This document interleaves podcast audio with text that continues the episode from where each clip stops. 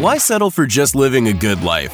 When you can live a life optimized to achieve your human potential, learn all the hacks that will transform your life from average to extraordinary. Welcome to Life Optimized with functional medicine expert Dr. Neil Paulvin. Hello, Dr. Paulvin here with another new episode of the Life Optimized podcast. We're back for another season where we talk about how to optimize your health, mindset, business, and sports. So today we're doing a solo cast. We do have a lot of great new podcasts coming over the year. We're going to be talking with patients, with people about optimizing the brain health, physical fitness, um, a couple of the new biological tests coming up during the season. But today we're going to talk about a question I'm getting asked more and more is I want to evaluate, I want to help prevent, or unfortunately I know somebody who has early Alzheimer's. What do I need to do about it? And so we're going to kind of break this down into three or four little mini sessions in terms of some of the things that are out there that we now know.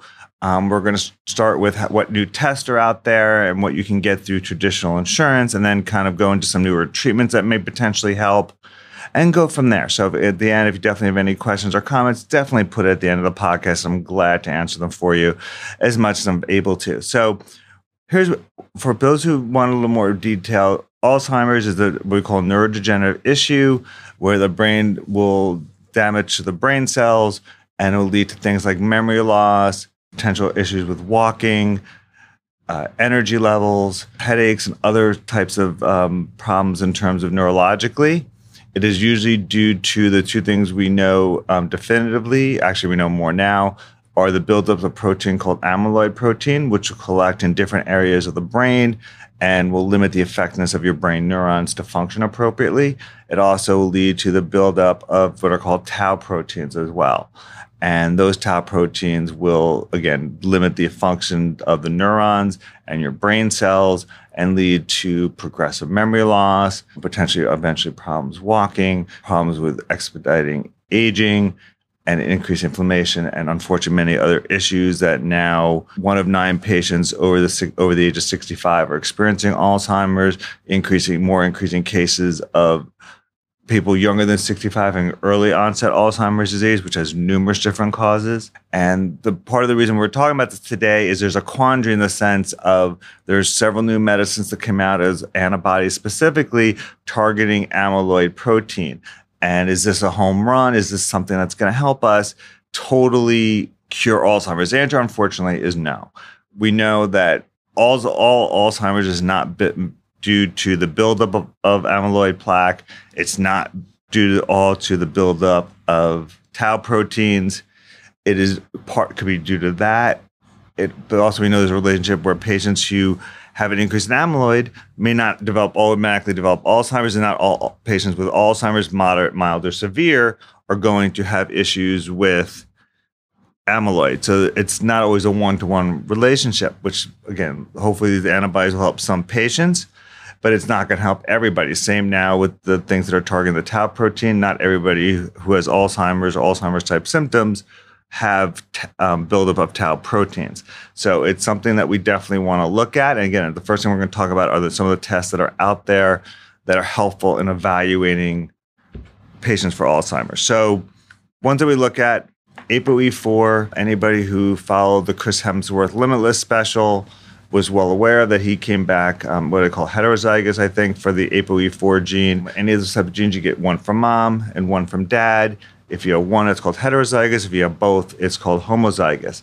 Increases the risk for anywhere. If you're heterozygous, it's four to five times. It could be up to 11, 10 to 11 times if you have both genes. So that is something that you should get done. If you have a family history, don't have a family history, the downside to any of these amyloid uh, Alzheimer's tests are do you want that information out? Most patients now do want to know if they have an increased risk for Alzheimer's because they can do the predictive the, the things they do to protect themselves from it as much as they can. And also, they can, in theory, some people want to address, live their life in a certain way. There's other people who have a history, a family history, or just are curious about it, don't want to get that test done because they don't want to know specifically. These, a lot of these new tests are coming out, they give a lot of information. It's very provocative, but you need to know that you can handle the information one way or the other. Or do you prefer not to know and just do what you can and live life? Both are fine. There's not a right or wrong answer. Unfortunately, right now, like I said, there's no specific treatment for Alzheimer's. So that does become a little more troublesome. With these results, you have a positive test and know that you may not, there may not be one specific treatment for it. You may have to try multiple different things and hope that they work for you. And the good news is some of these treatments, both traditional, like Aduhelm and some of the other medications, and some of these other types of uh, protocols that are now being developed, there is some great potential there. They're now being fully evaluated in other studies, but they're not all 100% either. So just be aware of that. So the test that we look at, again, besides an ApoE4, you can get what's called a p-tau or an r-tau lab test done, again, to assess the level of tau protein, which will give you some indication if you're an increased risk for Alzheimer's. You can also get an amyloid level checked. Again, gives you an idea. It's not locked in stone. It's something that you just do want to be aware of. It gives you some information that you can use between the ApoE4, the tau protein, the amyloid protein. There are antibodies you can get to the base, the uh, the blood-brain barrier, which is that level in between the um, between the brain and the rest of the body that can be damaged from toxins or high cholesterol or other things. If that blood-brain barrier is damaged, you have an increased risk of having Alzheimer's.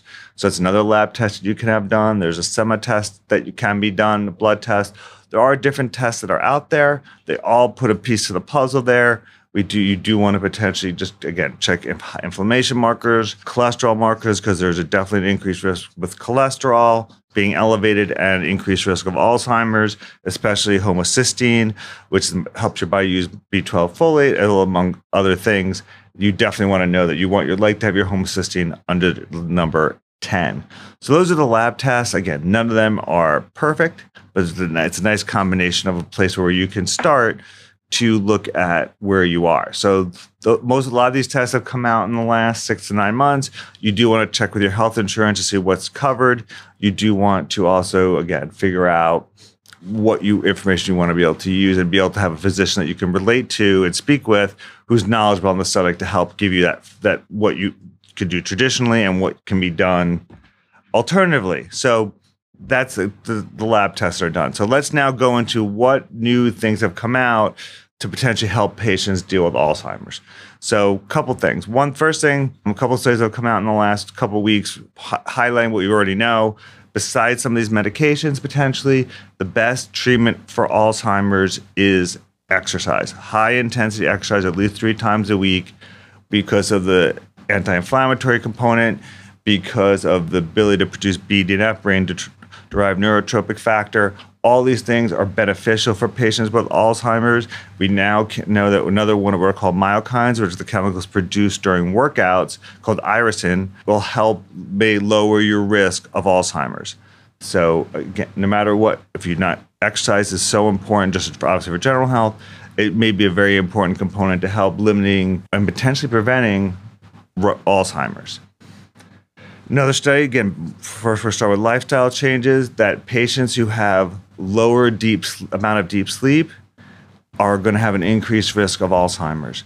So deep sleep can be measured to some degree on your wearable, on your Oura ring, your Whoop, your eight sleep, whatever you happen to be using. It's something that you definitely want to be aware of in terms of what's out there. You do it got to take it with a grain of salt. It's not completely accurate, but we can tell again if what your deep sleep levels are. If you're somebody who's going to bed after midnight, we know that deep sleep levels will may diminish if you go to bed after midnight. So all those different things are risk factors for Alzheimer's and things that you can do to help prevent your risk. So those are two things, just lifestyle wise, that we know affect Alzheimer's. The third thing that we know now is the microbiome of your gut, which is the bacteria in your gut. If it's abnormal, can increase your risk of Alzheimer's. If you're deficient in uh, what's called bifidobacter, if you're lactobacillus, akkermansia, and some other gut bacteria, that may increase your risk for Alzheimer's, especially if you have damage to the vagus nerve, which is part of the gut brain connection.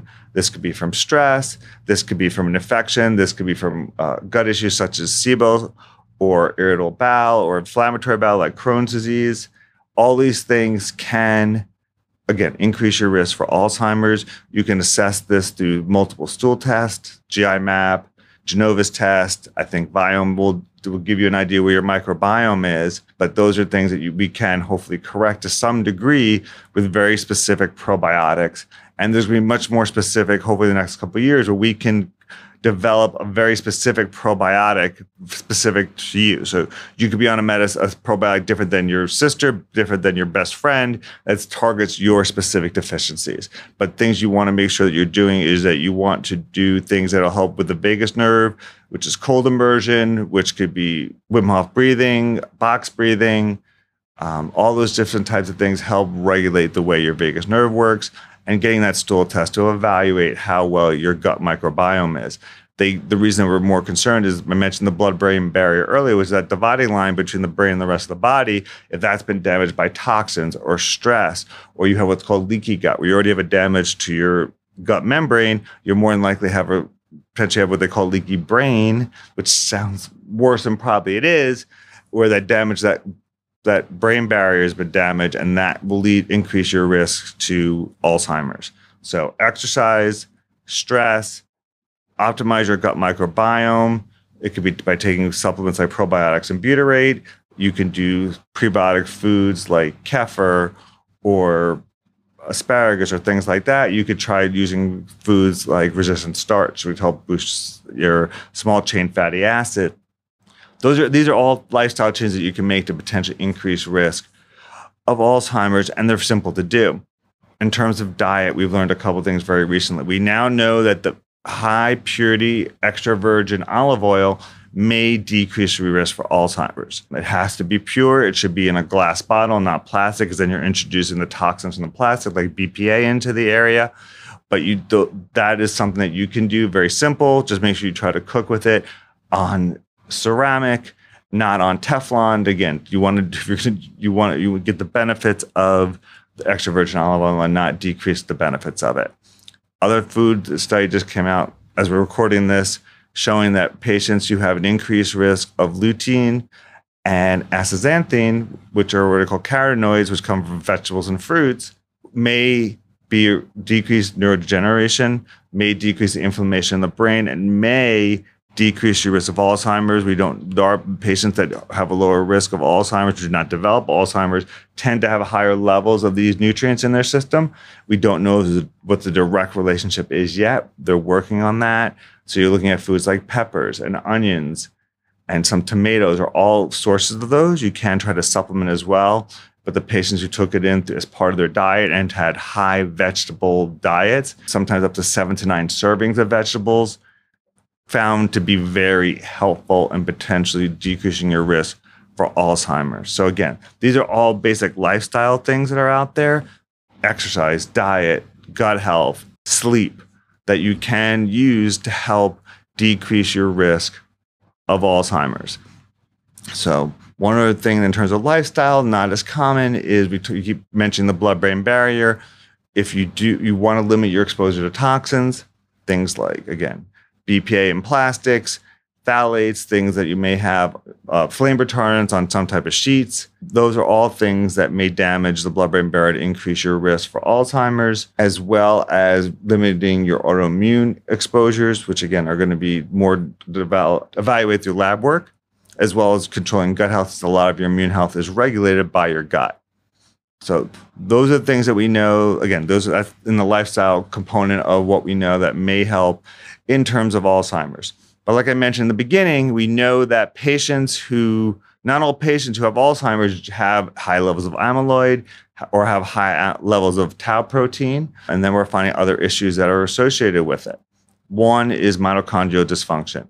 Uh, mitochondria, the energy part of your cell, and we know that the, you want to help those mitochondria the best that you can. And we know there's some potentially specific supplements and or IVs or that are going to potentially help boost the mitochondria. A, we now know there's a link between NAD, um, specifically NR, and uh, nicotinamide riboside, may help in terms of mitochondrial health. We know that spermidine, a product from wheat germ, may help the mitochondria as well as the general cell induced autophagy and some mitophagy, which is division of the mitochondria. We know melatonin will help that the mitochondria work appropriately. We also know that mitoQ, a form of CoQ10, also may be very helpful in helping that mitochondria work appropriately. Um, there's some other ones that we're not as sure about, things like carnitine, alpha lipoic acid, also may help the mitochondria work much better. There's also methylene blue, which is a supplement that we uh, not supplement, is a product that we use for things in the emergency room. Now has potentially been shown not only to decrease amyloid plaque, but we know is an antioxidant lower doses, will reduce oxidative stress, and also increase the performance of production of ATP. So those are different supplements that we do to target the mitochondria. You can get an organic acid test you can get a CoQ10 test. You can get a carnitine level done. Not all those are exact, um, but they're good, helpful for a full evaluation right now of your mitochondria. They're also linking red light therapy, optimally intranasal and cranial. Vielight has a product. Neuronic has a product. A couple other ones that are out there that are helpful in terms of potentially working on the mitochondrial deficits and helping you with Alzheimer's.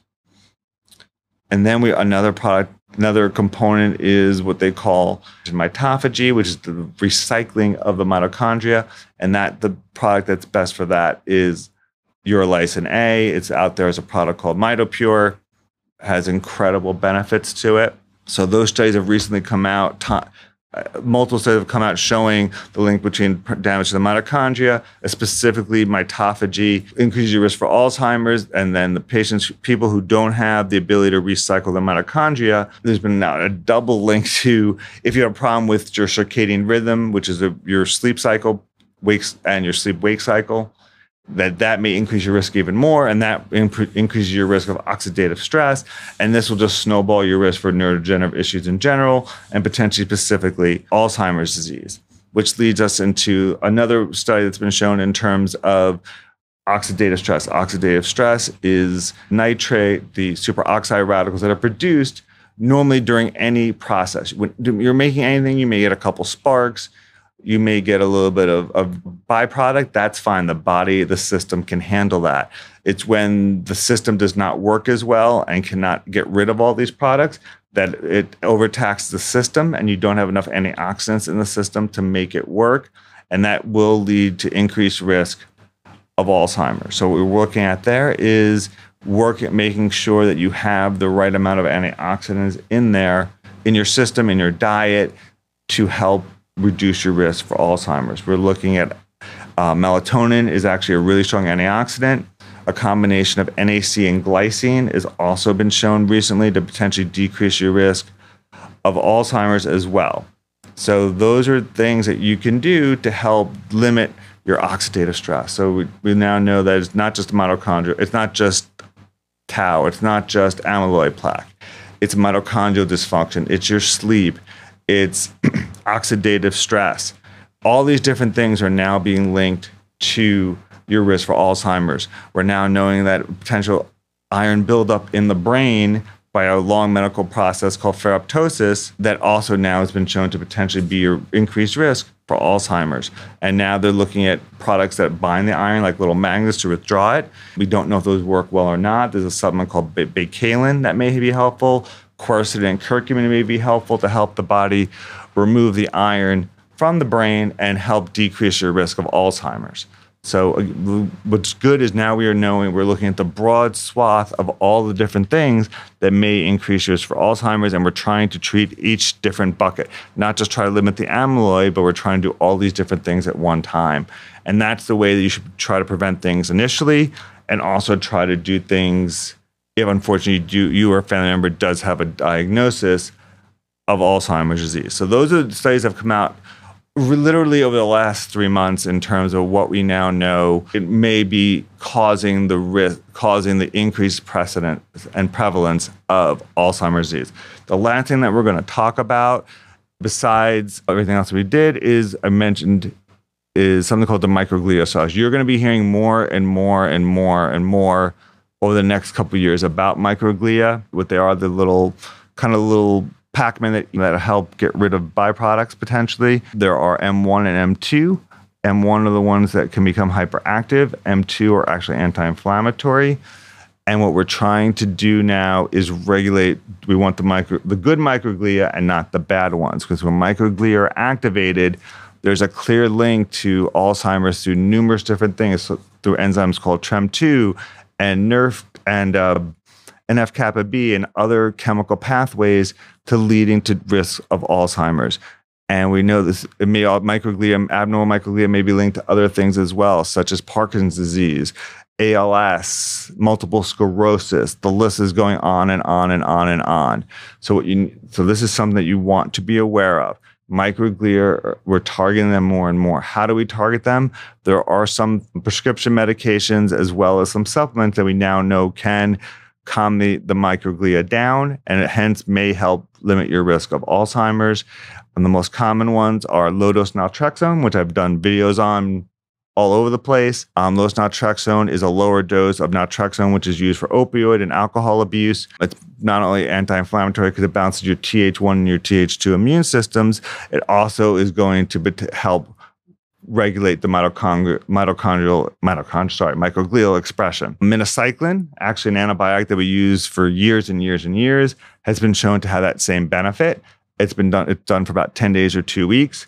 We've seen decent success with it. It has not been studied truly in Alzheimer's patients yet. It's something that we definitely want to look into. Products, um, resveratrol and quercetin may help to calm down the microglia and uh, something just came out in the last week or so in terms of a supplement called astragaloside 4 has been shown now to help quell those microglia to help them get back to a rested state and that may be something that you can already get in supplement form that may help decrease your risk for alzheimer's so there's a lot of studies coming out literally every day now in terms of what's linked to alzheimer's we now know there's things that we can do to prevent it or help decrease your risk. I don't say prevent it completely. Anybody who's saying that they have a way to prevent Alzheimer's, that's not true. There is no one way to prevent Alzheimer's. It's it's we can definitely hopefully decrease your risk. You can do things like I mentioned to do things on your own to help decrease your risk, but you want to understand that there's nothing that brings your risk down to zero. I wish there was. There hopefully will be in the next couple years, but again, in the last year, we've learned about more about the microglia. We've learned more about the risk of oxidative stress, the iron overload, the blood-brain barrier, and there's really not, nothing perfect that's going to help control the blood-brain barrier. There's nothing perfect that's going to help the oxidative stress yet. We're working on it. There are things that hopefully will come, and there's no perfect treatment yet for the amyl- buildup of amyloid or tau protein either. So the good news is, again, there's a much broader approach than there was even two years ago regarding Alzheimer's disease. There's definitely hope. We can assess it better. We can change lifestyle, make lifestyle changes easier. We can develop a program to help limit your risk of Alzheimer's and hopefully get you where you want to be. So, again, any questions, feel free to put them in the comment or question box, and we'll answer as many of them as we can. And stay tuned for the next episode of Life Optimized Podcast. See you soon. Whether you're an entrepreneur, a biohacker, or an athlete, if you're ready to take the next steps to optimize your life, visit drpaulvin.com. That's D O C T O R P A U L V I N.com.